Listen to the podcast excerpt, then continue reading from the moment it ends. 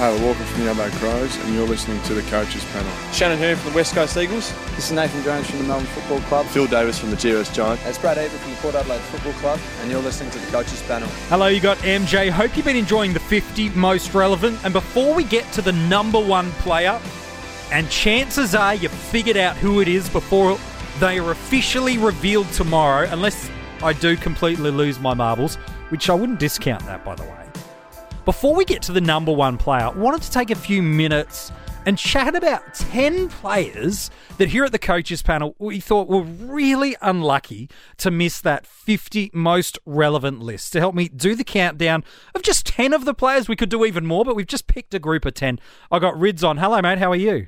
Hey, buddy, how you going? I'm good. Like we said, tomorrow we reveal that number one player. And again, no massive surprises. We won't say the name just yet. But look, no massive surprises who it is. But right over these kind of past 49 days, it's all been about starting the fantasy football conversation in the preseason and starting to define what makes a player relevant. Because was, you have spoken about uh, throughout countless years, many members of the coaches panel throughout this series as well. Talking about uh, players' relevance isn't just about their ability to score well. It's looking at cash cows. It's looking at, at these breakout candidates. And right throughout the 50 most relevant, these are the sort of players we've looked at.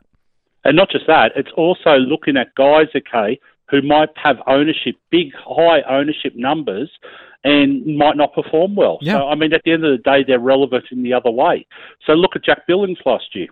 Yeah. He's a perfect example. He didn't perform well. People who didn't start him actually got a nice little jump. Yep, no, exactly right. And what, at the end of the day, the 50 most relevant, it's a very subjective list. It's just a, I, I think these are the most relevant in some kind of chronological order. And whether you choose to agree or disagree, um, that's actually okay. The preseason is, is actually not about being right or wrong. The preseason is about having conversations, challenging each other in a healthy way, figuring things out to get to the ultimate ideal structure, setup, and the premiums, the breakouts, the cash cows that you believe are going to help you the most. And that's what the preseason is all about. Yeah, it's all about discussion. No one's right, no one's wrong. There's no season. Everyone's on equal first right now. No, that's very, very true. But let's talk about 10 guys that really, as we started to create the list, as I started to filter down who I thought were the 50 most relevant players, it started to become apparent that guys that were still very, very relevant were not going to fit into this top 50. And so we've just picked a group of, of 10 of them that I wanted to highlight. We could have done another 50 that could fit in the 50, but that's we just don't have the time to do that. So we've picked 10. Let's kick it off with Melbourne co-captain Jack Viney. He's already had some really strong, substantial seasonal averages back in 2016 in AFL Fantasy and Dream Team. He has averaged 100 before. Um, numerous seasons in Supercoach where he's averaged over the 90 marker. And that's exactly where he found himself after last year. Seven games, an average of around about 91, 92, depending on the salary cap format you choose to play. Because of such a small games played, he does have a discount. But as we saw in the finals, mate, uh, uh, especially in those really hotly contested games of the semi and the elimination final, gosh, this guy can crack in and score well. So I mean, it's obvious though. Like I mean, the breakout, the mid, me, like what would you call it? The mid prices. So we've got the Crouch in there. We've yeah. got like Miles in there. We've got Hannebery. We had Libba. So I mean, someone's going to have to miss out. So yeah. this guy's probably the next one in line. I mean, if you're not looking at a North Melbourne guy. So I mean, at the end of the day, yeah. I mean, I can make a case for him. I can make a case against him. Really, he's got a good buy round. Yep. He looks fit. He hasn't missed a beat apparently this pre-season. So I mean, four hundred and fifty odd thousand in Supercoach, and what is he in Dream Team? Um, he's not much different in Dream Team. No, he's very comparable. Yeah. Yeah. Um, so I mean, yeah, you can understand why, like, why people would be looking at him. Yeah. He's gone over 100 in Dream Team before, gone, as you said, over 90, 97, I think it was a couple of years ago in Supercoach. Yeah, 96.4, yeah. Yeah, durability probably question mark. Um, sure. Because, I mean, when people coming back from that injury, like, it does take a bit of time. But I mean, he's always going to tackle. He's always going to be playing as a midfielder. There's no more role issues with him at the moment because of Harmes. So yeah, look, I mean, I can understand why he would be relevant to you.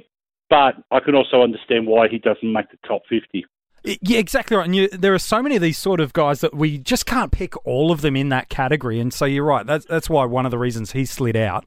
Um, would you consider him in any specific format? If there was one you were really going to lock him in, that would be the one format that you'd really chase after him.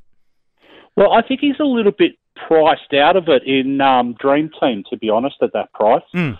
So, I mean, if you're looking at that price tag, you know, it's nearly 200,000 more than Miles. Yeah. So it does make it a little bit awkward. I'm just trying to find AFL. Sorry, I'm just six hundred and four thousand in AFL fantasy. Yeah, again, he's a little bit pricey, isn't he? So I'd probably go him in Super Coach, but it'd be a direct. So the way that I often do with starting teams, okay, is I look at guys, okay, around that same price tag. So I'd be looking at Brad Crouch potentially Sure. versus um, uh, what was he, Jack Viney? Yep. So Viney's got a better buy. Yes. Um, probably has a little bit slightly better history in the last five years, but I mean that's probably give or take. Crouch is probably more talented.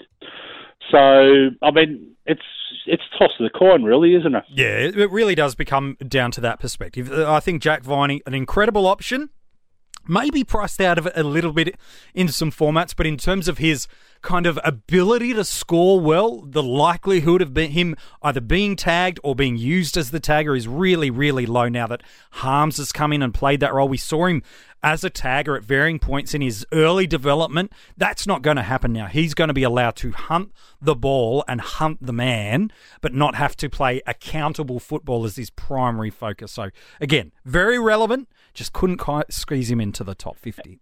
And I should mention as well, because it's one of my pet hates, um, the buy round isn't really relevant unless you're looking at two guys that you think are going to score roughly the same, and you've got to choose one of them. Yeah, exactly right. Sometimes uh, you need to certainly factor in the buys, but they should not determine your ability to pick a player that you believe is going to be one of the best options.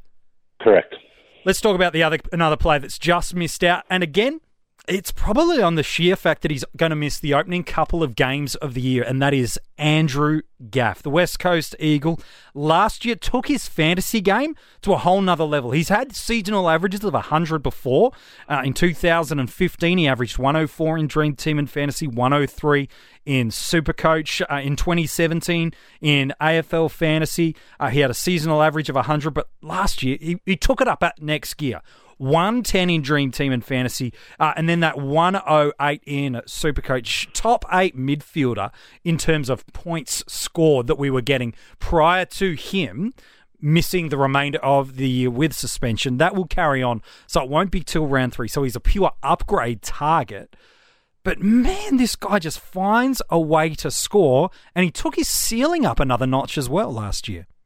And not only that, like he's got a little bit of redemption. I mean, he missed Yeah. the grand final last year, missed a premiership because of us, like a brain fart. That's really, all it was. Two seconds where he it just the heat of the moment got the best of him. He's obviously doing and done his time and missed out on the ultimate success as a footballer because of it. But really, from a fantasy perspective, he can go big 120s, 130s, 140s for us. He barely misses a game. In fact, over the past couple of years prior to suspension, he just missed one game since 2012, and that was back in 2016. So he's durable, he's consistent, he's got a really good ceiling, and you're right, I think he's got a point to prove heading into 2019. And he's only 26. Yeah, like, it's ridiculous. So I mean, he's still got four or five, six years left. Of, like of really good gut running like efforts, like he does. So and then he also proved that he could handle the tag this Yeah. year. So so he's done, he's ticked all the boxes. Um, so yeah, I like. I mean, again, the only reason why he probably isn't top ten in the relevant is um, suspension of those first two games. He's missing a couple of games and that's it. But he will be a guy that you can bring in very, very early on into your sides. That round 13 by maybe starts to become a factor when it comes to upgrading. Um, when we get some clarity about how that Collingwood midfield may or may not work, that could be an interesting option. Elliot Yeo, uh, you've got a couple of Brisbane Lion players in the midfield you may be looking at, including a Lachie Neale for Supercoach, Clayton Oliver's through there. So that that may start to become a factor, but um, at least at this point on it, he looks like he could be really unique as an upgrade target. Yeah, most definitely. And um, if you're league focused, then he's definitely a guy that you'd be looking at in the next, you know, in the first four or five games of the season. Yeah, from round four, five, six, if you got the opportunity, I'd certainly consider bringing him in. Let's talk exactly. about another player that was unlucky to miss Taylor Adams. And the reason he's unlucky to miss is just a couple of years ago when Nathan Buckley allowed him to be the ball winning midfielder that we know he can be, which was back in 2017. He averaged 114 in Dream Team and Fantasy and 107 in Supercoach. Last year, a little bit of readjustment to his role in varying times, but towards the back end of the year, he started to find his role. From round 18 through to the end of the year, his lowest score in AFL Dream Team and Fantasy was a 93. He had just the three scores under 100, while in Supercoach, his lowest score from round 17 right through, including the grand final, was a 90. In the semi final against GWS, he only had two games that he didn't turn up. So he flew home. But there's one big question mark I've got about him because I love Taylor Adams as a footballer. Um, in and under, not going to hurt you with disposal efficiency. With the guys around him, he's never going to get tagged. The giant question mark I have is Beams comes into that side, and while I think Taylor should still be in the midfield, Bucks has shown continually now over his career that he's prepared to use Taylor Adams as that filler gap player in their side. I think um, if Buckley came out and said Taylor Adams is going to play pure midfield, he'd be in everyone's team. Absolutely. But instead, he doesn't say that. so, I mean, there's talk about who fits where, when. You know, you've got kids coming through like De Goey, Sier, you've got Stephenson. Yep. Um, you know, they're all running through the midfields. Are they going to tag with Levi Greenwood? We saw mm. that happen last year in the finals. You know, yeah. Greenwood went to Dusty. So, I mean, all of these options. You've got Daniel Wells to come back. You've got Jamie but, Elliott, who's you know a different player, but again another player to squeeze in. Well, Jamie Elliott frees up De Goey to go into the midfield yeah. as well. So, I mean, it's just all of these question marks, and I, I just don't think he's like you want to have a look at it first, don't you? Yeah, that's the thing is, um, even if he gets that role, I'd still have some concern about it because as we saw last year with that Collingwood structure, those opening couple of games, and, and really was that game against the Crows at Adelaide Oval that everything clicked for their side and their structure and their plans. Uh, but Bucks has shown more than countless times he's prepared to pl- sacrifice even very good players to put them in different roles to get that structure and set up just right.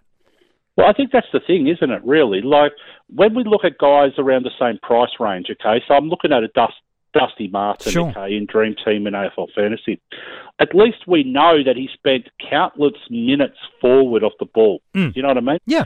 So, new rule changes, um, less congestion, Tom Lynch going into the Richmond team. I could see more upside with yeah. him going into the midfield. I can't see the like. There's no transparency there with Collingwood. No. Yes, Adams is an absolute midfield bull. Of course he is. Yeah. But I mean, we don't know. We don't know where he's going to play. We don't know what impact Beams has. Yes. We don't know if they tag. Like, I mean, I've seen um, plenty of match simulations so far where he is playing midfield, but as you said, he's been prone to be playing midfield for half a game, and then the next half he just disappears and he's out of the game because the coach gets him to do something else. Yeah. So it's just an odd. And I love Taylor Adams. As good, you know that. Like oh. I mean, I tipped him to be the top scorer a couple of years ago in Dream Team. So yeah. I love this kid. Like, but I just I couldn't pick him. And due to that, I don't think he's relevant because we're looking at all the formats I don't think he's relevant in Supercoach at all at mm. that price tag. Yeah, you're right. There's some real interesting things, and, and it's you mentioned this interesting idea of match simulation in intra clubs. Well, of course he's going to be playing midfield because they're using their entire list to play against each other. So anyone that's in that midfield rotation is going to be playing midfield, and so really it is the JLT Community Series. You've got to watch his role, but even then, I just don't trust it. I still don't trust how Collingwood are going to use that midfield time. Beams is coming in to play a lot of midfield time. That's going to impact somebody's role, somebody's fantasy scores, and unfortunately, history says Adams is the one that is more likely to be moved out and about and around as opposed to Sidebottom, Pendlebury, Treloar. That's and the other concern. thing the other thing as well is I I reckon that's why Treloar's a little bit lower than what we would have expected. Yeah. So, I mean, I just, you know, if these guys have the role, 100%. Totally. You know, happy days. But we just can't guarantee it. Yeah, we're here in the middle of February recording this. No JLT community series, and that's the concern and the talking point for us around Taylor Adams. Uh, Let's can talk- he also, let's just talk about that. We're not, we're talking about a match where Yeah. his role changes. yeah, He's got to play midfield till 23 rounds, especially Yeah. in Dream Team and Super Coach where it's limited trade. yeah, different in AFL, fantasy. I think AFL fantasy is probably worth a punt, but I, I see better options around the same price tag. But that's just me. It's going to be a personal preference. Yeah, Collingwood do have a decent enough buy. lots Um, of early so- Thursday, Friday night games.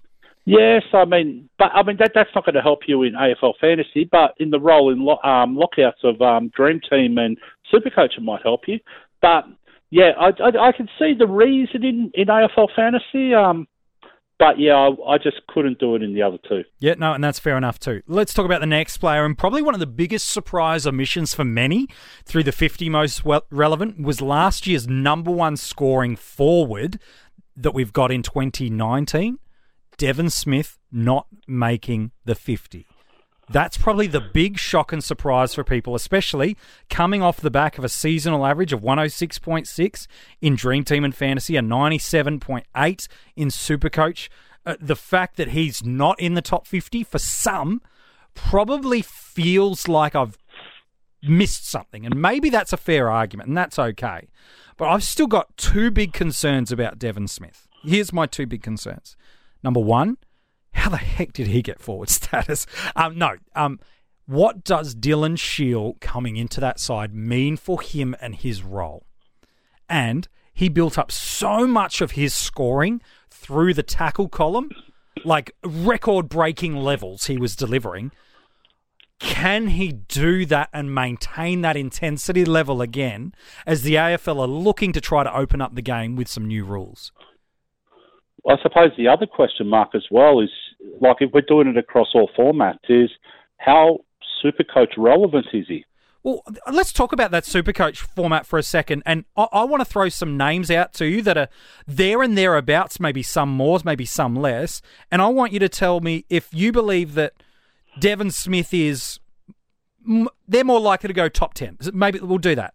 Is do you believe they're a candidate to genuinely be a top 10 scoring forward? Patrick Dangerfield. Well, I think he's a lock. Yeah. Tom Hawkins. Well, I again, like I mean, he was in the top few He's last top year. two so- last year. Yeah. So, I mean, I could see him easily. Like he didn't have the greatest of seasons either, and he was Especially early two. on. Yeah, exactly right. So, I mean, he he really he his scoring is quite decent in Supercoach. So, yeah, potentially yes. All right, let's pick guys that aren't in the top five. Um, Isaac Heaney, Uh, yeah, I think Heaney breaks out to the Uber this year. another guy that's unlucky not to make the 50 most relevant. Robbie Gray, Again, he only has to be fit. He had such a poor year last year, and he was like, what did, he averaged almost the same as um, Devon. 96.8 he averaged last Yeah, year. like I think it was point two or point three different. yeah, it's 1.1. so yeah. yeah, All right. So you um, can see a lot of improvement in Gray and not so much in Devon Smith. So, I mean, I could see him outscoring Devon Smith. all yeah. right, let me roll through 10 more names that could potentially make the top 10. Uh, really quickly David Mundy, Josh Dunkley, Toby McLean, Tim Kelly, Jack Riewoldt, Chad Wingard, Travis Boak, uh, and I'll even just throw one in just for lols. Um, someone like Jack Billings. All of these guys, you could build a, a pretty sizable conversation that they are more relevant in Supercoach. Some because they're cheaper, some because they're coming back from down years. You could build a case they all comfortably outscore Devon. Yeah, but you could also build a case for guys like lower on if you want to keep Tom going. Lynch. Tom Lynch, Joe Daniher, um, all of those sort of big forwards that may do a little bit of ruck work Yeah. through the games. So, I mean, yeah, I've got I've got reservations about Devon Smith. Not so much in Dream Team, but I do. I, he's definitely one I want to take on in AFL fantasy as a Yeah. starting team. Yeah, agree. I, I mind you, let let's be absolutely honest here. Like, I reckon he misses the top fifty just to have a conversation about him afterwards. That may be the truth. So, so I reckon that, like, I mean, he's very unlucky to miss the top. Of course 50, he is. Okay? He's he's going to be in a high percentage of teams across the team. Absolutely. Um, he could very well do a Billings. Absolutely. Well, you look at his, you know, again, I, I think we've both kind of said from a super coach perspective, I've got so many concerns, uh, in, more in terms of I just see other players overtaking him that I don't know if he's top 10, and as such, he kind of drifts out of relevance a little bit, at least, you know, certainly as a starting squad option. In Dream Team and Fantasy, if this was a 50 most relevant for Fantasy and Dream Team, he makes the list comfortably. So that certainly has hurt him. But last year in Dream Team and Fantasy, look, you know, it was round three against the Dogs. He got a 72. Uh, the next time he's going under 90 was in round 15 against North Melbourne. And, and that's pretty much it. Like the guy just delivered 90s week in, week out. And so yeah. I, I, I, couldn't start him. Um, but gosh, in AFL Fantasy and Dream Team, I'd probably want him in my completed side if he can get anywhere near Cooee of what he did last year. Yeah, but see, this is the thing. We've got short memories in fantasy football, don't we? Mm-hmm. So Devon Smith three years ago, if we were to try to decide between three years ago, Devon Smith and Toby Greene, Toby Greene was well ahead of him. Of course he was. Radio. Devon Smith had just as many injury problems. He's torn his, um, partially torn his bicep now. How does that affect his tackling? He was tackling at 10 tackles a game last year. Mm. Okay, so I mean, how does that affect it? Does he play more midfield? Does he play more forward? Does he play more half forward? How do the new rules affect a small crumbing type, lead up type of guy like Devon Smith? Because he's not going to be that seventh midfielder anymore. No, you know, pushing up into the midfield. So around the contest. So how does that affect him? Like, there's a lot of question marks about Devon Smith. But as I was saying, only th- a couple of years ago, Devon Smith was very, very injury prone, and Toby Greene was miles ahead. And look at where we are now. For half the price, nearly half the price, you can get Toby Greene over Devon Smith. Yeah, it's an interesting point, isn't it? Let's... So if you've got Toby Greene in the top 50, then I could see why Devon Smith might be slightly lower. Yep, no, exactly right. Exactly right. But again, I think he's a very good pick, just maybe not a starter. Let's talk about the next guy who's unlucky to miss, because all of these guys are unlucky. Toby McLean. He flew home late in 2016, um, in 2017, rather, should I say. Started 2018 on fire. Did have a little bit of a shoulder um, moment midway through a game that kind of didn't really mean he missed any more games, but probably started to be a bit more outside than inside as a midfielder, as we'd seen. But look, a seasonal average of 94 across all of the formats, didn't miss a game you could build a case that if he's fit and firing, he adds some great X factor into that Bulldogs midfield. Oh, most definitely. And, like, I mean, especially in Supercoach. He had a run last year, okay, between round six and round 10, where I think he was averaging about 130. Yeah. Like, so, again, I can see the question marks, though, mate. Like, Liberatore coming back, does that mean Toby McLean plays as much inside? Dahlhaus leaving, does that mean Toby McLean needs to be a little bit more forward? Mm. Like, I could definitely see the question marks. Can he reproduce those numbers based on, you know, the way that he plays the game? So yeah, I could definitely see why he misses, but geez, he's unlucky to miss. He's, he is unlucky to miss because you're right. There's huge hundreds in the, especially in the front half of the year, and even towards the back half of the year. There's some big numbers, but there's question marks about just how Luke Beveridge chooses to play his Bulldogs. Does Josh Dunkley retain in that midfield space? Not does he not? Tom Liberatore, another player from the 50 most relevant, the impact he has on the inside, and then a young kid that they're really excited about in in a Bailey Smith coming into that midfield unit as well. Someone's got to get squeezed some of their inside time. Someone's got to replace Dahlhaus's forward pressure, and that's where Toby McLean started his career. I still think he's a good pick. I've just got concerns. Yep, and I can see why. Let's talk the next player, Todd Goldstein. It, it, it, he flew home last year. Like, and again, fantastic super coach especially player. Very very handy a couple of years back in dream team and fantasy back in 2015 that monster year where he went 113 in dream team and fantasy 128 in super coach. But last year um, after a little bit of a slowish sort of start, especially in super coaches where he is really relevant, outside of maybe, I think it was against Brisbane in round 20, from like round 9 onwards, he pretty much turned up every single week in super coach and he, he's certainly fi- firing along, still a very, very good option. But the concern is, I'm seeing a lot of people go for him at the moment. But they're using the, well, Bruce isn't their logic. But the fact is, Bruce didn't play last year. Yeah, which is odd, isn't it? Because Yeah. they also picked up Todd, um, Tom Campbell in the preseason. So I, I'm a little bit confused about it as well because he's not getting any younger. He's 30 already Mm. before the season starts. Like, I mean, he had a massive couple of years, which was great. Like, Yeah. but he hasn't been able to reproduce his best year. And the best year after, he's like, he's a good, well, he's a 15, 20 points less Yeah. in Supercoach. Like, so I'm actually a little bit confused. I don't see that the new ruck rules are going to help him because he is getting a little bit older. He's not.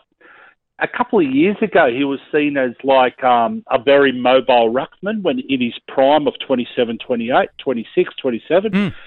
He's not as mobile these days. Um, he actually, I think he struggles to keep up with the Gawns and the Grundys and stuff, the younger kids coming through. Yeah. So, yeah, I'm I'm I'm a little bit baffled um, why he's as liked as he is. Like I could see, I could see people taking that option because there really isn't much after Gawn and Grundy is there in the rucks. No. So, but I mean, me personally would like someone like a Nankervis probably over a Goldstein. But I mean, again, personal preference. Like, but I could see why he definitely misses the top fifty. Yeah, and, and again, his relevance probably for me really is super coach, if anywhere. And, and, and like I said, 12 of his last 14 games last year were over the ton barrier, which is certainly fantastic. But again, it was something that was highlighted as we spoke about Max Gawn um, on his podcast and article at coachespanel.tv, and also uh, just the other day with Brodie Grundy. Is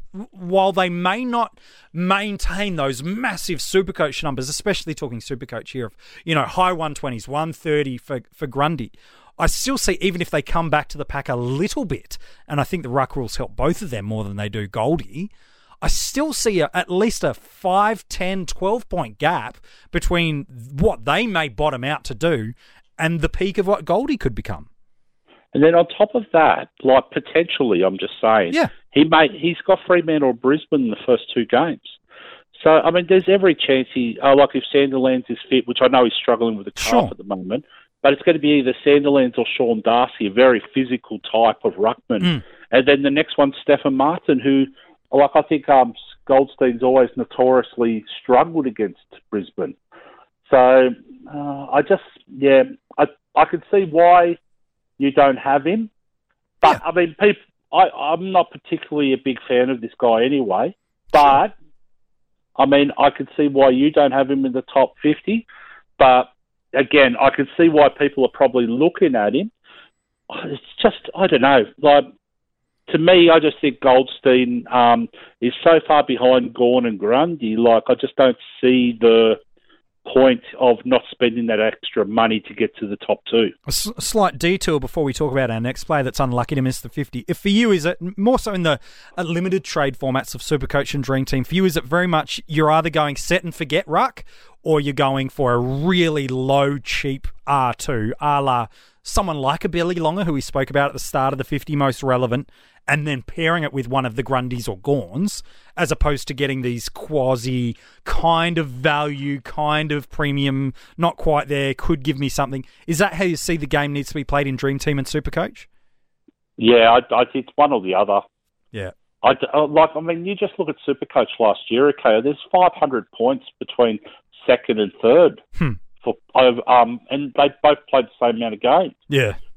That's for the whole season. That's just too much difference. Like, so if you started last year with a Stefan Martin and one of Gawn or Grundy, you know, I just 120s, high 120 averages, those two, 500 points, MJ. It's Like, huge. That, that's season over. That, let's let's again. We've got short memories. Like this time last year, people were saying Cox affected Grundy's numbers, and he Mm. came out and averaged 127. Like, yeah, I just yeah. If you're going to spend the money, just spend the money and get gone. Yeah, no, I think so too. Let's talk about the next player. Really well hyped last year. Not much about him this year. And maybe, maybe the fantasy community got it about 12 months early. Christian Petracca. 21 games coming off the back of 22 in 2017. A, a bump of nine points per game in AFL Fantasy and Dream Team up to 80.6. Just a handful, three or four points in Supercoach up to an 81.6. I'm seeing this kid build every single year. Not just his tank, not just his aerobic capacity, which is getting better, but when he's inside 50 or given those limited moments around the ball, gosh, he is just one of the most dominant players that anyone around his size can't compete against. So I think the main reason why you can't start him at the moment is because of that knee yeah. surgery injury over the preseason. Yeah. So again, I know people have been banging on about Clayton Oliver with the shoulders, but let's be honest, like that was a planned surgery Correct. that doesn't affect his fitness over the preseason. And that was He's the only concern people had on him. He's got the kilometres in his legs, and he was tackling and playing contested ball last year with two bung shoulders. so surely that's more relevant. Saying, well, if he averaged 109 across the formats last year or better, then he's got every opportunity to average more this year. Mm. So, but with a P- Christian Petracca, it's slightly different because it is a knee-related injury, which means you've got to build the muscles up a little bit before you do that running load. Yeah. So, I mean, it does affect your preseason, you know, where especially with a guy with a tank issues previously Sure. who's continually trying to build it. We really want to see this kid have an uninterrupted preseason, you know, and get those running loads into him. But unfortunately, this one hasn't. Is he going to be relevant later on, though? Great question. Like, can you though? Can you predict that at his price tags? Why would you be choosing Petracca over Wingard or Billings at this stage? Well, and, and without the question marks on, on maybe Wingard's got the similar injury question mark right at this very moment in time, but Well, he's got a hammy, doesn't Yeah, he? So, he does. like, I mean, he might miss the start of the year, but let's let's be honest. Like on the bubble, he he's, he becomes very relevant. absolutely. especially both Billings and Wingard have been talked up about more midfield time and everything else. Um, like, I mean, yeah, I just don't quite know the reasons why you go Petracca after the preseason injuries over those other couple that have featured in the top 50. Yeah. Question. uh, He's not the same sort of player, but the same sort of contrast in, in fantasy score build. Is he similar to like Patrick Dangerfield in the fact that for years he was talked about Danger when he was that mid forward like Petracca, where it was, we know a breakout's coming from a fantasy perspective. We're just not sure exactly when. Do you feel like that's very similar with Petracca, that it's only a matter of time that he goes absolutely monstrous rather than, I'm not sure he will? Actually, I think Petracca, okay, is a totally individual type, unique type player.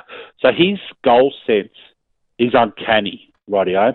So it's right up there with the best going around. But does he can does he have the capability of playing on ball and just being a magnet? You know, and that's where I don't think he's the same as Dangerfield. No, no, it was more in terms of how Dangerfield, it is early on in his career, we knew he was going to break out as a fantasy player, but didn't quite get there. And then one year it all just kind of clicked for him. Do you think No. that will happen? Or because of just the game style, the players around him, his importance to that forward 50 of Melbourne, we will never see that jump from 80 to a 110 seasonal average? Well, I don't think Petracca's ever going to be mid only. Yeah. So the thing with Dangerfield was he became mid only, like he became a pure mid, and he got his running ability, won the ball, but he could always win the ball. He Mm. was finding the ball from the day dot. Petracca showed it in junior football, but that was because he was bigger than everyone else. Yeah. You know, now that he's in the senior football, he's still got that uncanny goal sense. Mm. So he's still going to be required to kick the 30, 40 goals a year if Melbourne's going to compete, you know, for premierships and stuff. So I don't think that's going to be the case. He's not going to have the midfield time. Yeah, no, I, I agree with that. I think that's fair enough too. Let's talk about the last two players that were unlucky. And again, we could probably throw another 30 names in here, but two players that really are unlucky and very popular in their ownership. Uh, both are cash cows. One of them, the number one draft pick last year, Sam Walsh. Cade Simpsons has seen some talent roll through that football club in his time. Uh, Chris Judd certainly leads that um, as a player. Patrick Cripps, uh, one of their captains, rolling through there. For Cade Simpson to come out and say this kid's almost one of the most complete footballers he's seen, it is a huge rap. Um, he's a really impressive kid, is Sam Walsh, and pretty unlucky not to make the 50 most relevant, to be honest.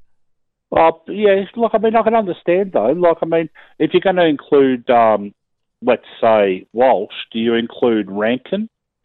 Do you include Rozee? Like, I mean, how many draftees do you include? Well, the, when you go back in and look through the 50 most relevant and the guys that are cash cows, they've got some statistical data for us. We've seen what they've done at the lower levels. Granted, VFL, you know, SANFL, things like that, but it's guys like the Josh Corbett's. It's guys like the Michael Gibbons, and they're also basement price, which bodes well into their favour. Um, even someone that was revealed just yesterday in a Will Setterfield. It's guys that we've seen them do it against men, and we know what they're they're capable of. Whereas Sam Walsh, we know he's going to be very, very good, but at this stage, he's probably going to play a little bit more outside, which probably you know leans towards his strengths anyway.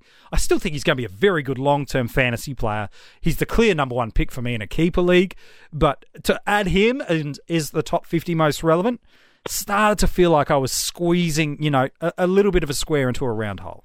I'm actually really surprised with his ownership numbers. Like, I mean, how many times do we have to make the same mistake? Mm. Like, you know, it, it really at the end of the day, it's like a hundred thousand dollars you could save to go to a one of these other guys, like a Gibbons or um, maybe a Meadows if he comes in, or someone like that. Like, sure. I'm I'm just a little bit confused why people keep making the same mistakes and going to these high ones.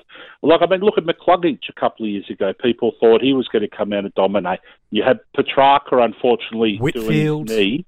You had um, yeah, all of these number one picks previously, they're great players, mate, and they're going to take time. I've got no doubt in the world that Simpson's been 100% correct with mm. what he's saying, but he's probably projecting that in development and everything else, similar to what a Josh Kelly would.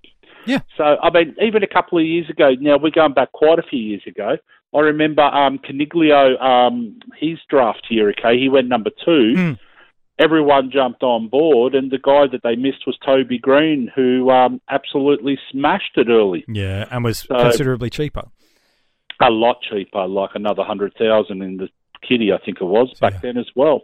So I mean, I just, I don't know, I just, I'm not saying Walsh isn't going to go well. I'm just saying the reason why he's not in the top 50 for us is obviously it's hard to predict what these draftees are going to do with senior football. Yeah, and you've got guys that are in their you know early twenties that are priced you know eighty to hundred thousand cheaper, and probably have similar job security um, in terms of the side they're a part of. So they're all factors in. Still a very good player, and again, like I said, I think he's the clear number one target in in a new keeper, uh, maybe not a new keeper league, in an existing keeper league that's heading to the draft, you're just going to pick Sam Walsh, aren't you? Unless there's an absolute shocking drop that someone's thrown back to the pool. Walsh is a pretty clear pick, isn't he? Well, and the other thing is, like, I mean, you only have to look at his teammate. Well, he is. He's a clear pick. But, I mean, Rozee and um, Rankine are close. Like, but, I mean, Paddy Dow's, like, did, you know, we didn't have him in last year's top 50. Yeah you know, and people were talking him up great guns last year. So Davies Uniacke. You know, so yeah, look, I mean, at the end of the day, these draftees just we just don't know what they're going to do, do we? No, we don't. All right, last player to wrap up this podcast episode. Uh, again, one of these players, again, unlucky to miss the 50 most relevant. Christopher Burgess, uh, picked out of the state leagues, defender forward, basement price for us. Uh, looks like he's going to work his way into that Gold Coast best 22. I think that forward defensive um, G- DPP and the ability to swing in with maybe someone like a, a Darcy Moore or a Connor Rozee could certainly bode well for you. The, the question, Mike, I had around him as I was kind of building this initial 50 most relevant, it's become more clear as the preseason's gone on. I just wasn't sure if he was going to force his way straight into that best 22 of the Gold Coast Suns, like I was about Corbett. I still think Burgess is a very, very good chance now at debuting in round one. But back when we created the list, that was my concern that they might not have to play him from round one. Yep, and that's probably a decent concern. Like Burgess, um, I never had any issues with him being top, like best 22. But I can understand what you're saying. Like Lynch leaves and stuff. Their forwards are like they're looking for a little bit extra goal scoring, so Corbett comes in. But I mean, you can't have five or six of these guys in the top 50. No. So you just choose one or two, and then you just go with the rest. So I mean, who knows? Like, I really don't know. Who knows? Like, which guy comes in, which guy doesn't come in. I noticed Gibbons was in your top, you know, ten, which Yep. makes sense because everyone's going to be on him. You know, I don't see any issues with him for round one. That you don't pick twenty-six-year-olds not to play round one. Yeah. Whereas Burgess is that slightly younger, more of an intercept type halfback type position. You know, he's going to be up against Thompson, King, you know, um, Leslie, and a few others. down there McLennan they drafted back as well. Yep. Yeah, so I mean, I could see why he may have a few question marks around his job security. So, yeah, nothing wrong with that. But I mean, having said that, he's going to be the one of the most picked, isn't he? Because he's going to play round one, and we need that security, especially with Harrison Wigg going down. Yeah, no, I certainly agree, man. Uh, and those are just 10 names that I thought, look, they probably could have been argued to build in, and they probably are unlucky to miss. But then you've got to take certain players in and out, and it becomes this interesting thing. And like we said right at the start of this podcast, the 50 most relevant, while yes, is about creating a list and putting some players in order and not just throwing some names into the air, but trying to put a relevance conversation around it. The fact is, it's subjective, and the fact is that at the end of the day, this is all about starting a fantasy football conversation as a fantasy football community, make us all bigger and better to think differently at times, think outside of the box, and then sometimes not overthink a really obvious decision. Yep, and it shouldn't impact whatever you do in your teams. No. This is just a general conversation. I love these sort of conversations, to be honest. Yep, no, the, I, I'm a massive fan, and that's what I love about uh, being a part of the coaches panel. It's not telling people what they should do or what they shouldn't do. It's about having a conversation, providing all the information that we can to best help resource you with your super coach Dream Team, AFL Fantasy, your draft keeper, seasonal leagues, your daily fantasy, giving you all the information we can so that you can make an informed decision that best fits for you. And that's what we want to do, not just in the preseason, but right throughout every season from a fantasy footy perspective. So I've got one name, MJ. Oh, here we go. I've got to throw you at one. Yeah. Okay, so how close was Marcus Bontempelli from being in the top 50? He would be. He would have been late sixties. Fair enough. So if it was just Super Coach, would he have featured? Yep. So it's just more because of DT and his AFL fantasy history? Yeah, just because in Dream Team and Fantasy, like he's had one really great stretch, one really strong year, you know, the Bulldogs sort of premiership year, but uh, similar to what we speak about the concerns for, um, you know, Dunkley and McLean, I just don't. I feel like they're still going to use him a a heck of a lot forward. I thought he was going to pick up forward status from champion data this year. That's how much forward time I thought he spent. And I still think they're going to need to use him there to create those avenues to goal. Um, and because of that, his midfield time and then the likely fantasy football output could be diminished because he's not getting 30 touches a game. Um, they're going to want him to get 20 touches and two goals a game, not 35 touches and no goals a game. Supercoach, different story. You know, it's kind of the reverse of Devon Smith, where it was if it was just an AFL fantasy top 50, he walks in no problem. But because it's not a Supercoach only one, I really struggled to fit Bont in. So I also assumed that the Geelong mids, you know, the Kellys, the Ablets, the Duncans, the Selwoods, Same question. Even Ablets. too many question marks Yeah. like the Collingwood guys. Yeah, sa- same question, you know. And the the one positive is it seems like we've got some clarity about Patrick Dangerfield, but even last year throughout the year, you look at how Kelly's year started, Duncan's year started, Menegola's year started. uh, It's, even so, it's you just watch these trend. It's that there's only so many points that a player's going to get each week, and it was really hard to predict last year which one was the right option. Probably it turned out Kelly was because he was the cash cow, but entering into the new year outside of Dangerfield with the forward status, I've got no confidence with which one I could say, yep, no problem at all. They're going to be the guy that's going to boom this year. I still have those concerns. Yep, 100% agree. All right, man. Hey, appreciate your thoughts talking about these 10 guys unlucky to miss the 50 most relevant. No worries, anytime. If you want to check out uh, the article on this or any of the other 49 players we have revealed thus far, you can go and check that out at coachespanel.tv. And tomorrow morning at the website and also via Spotify and iTunes, we reveal who I've got as the number one most relevant player for 2019. Rids, I'll get you back on for that episode. And it may not be a surprise to you, but there's a real big important reason that I think not only is he the most most relevant player, I think he's the most important selection for you in 2019.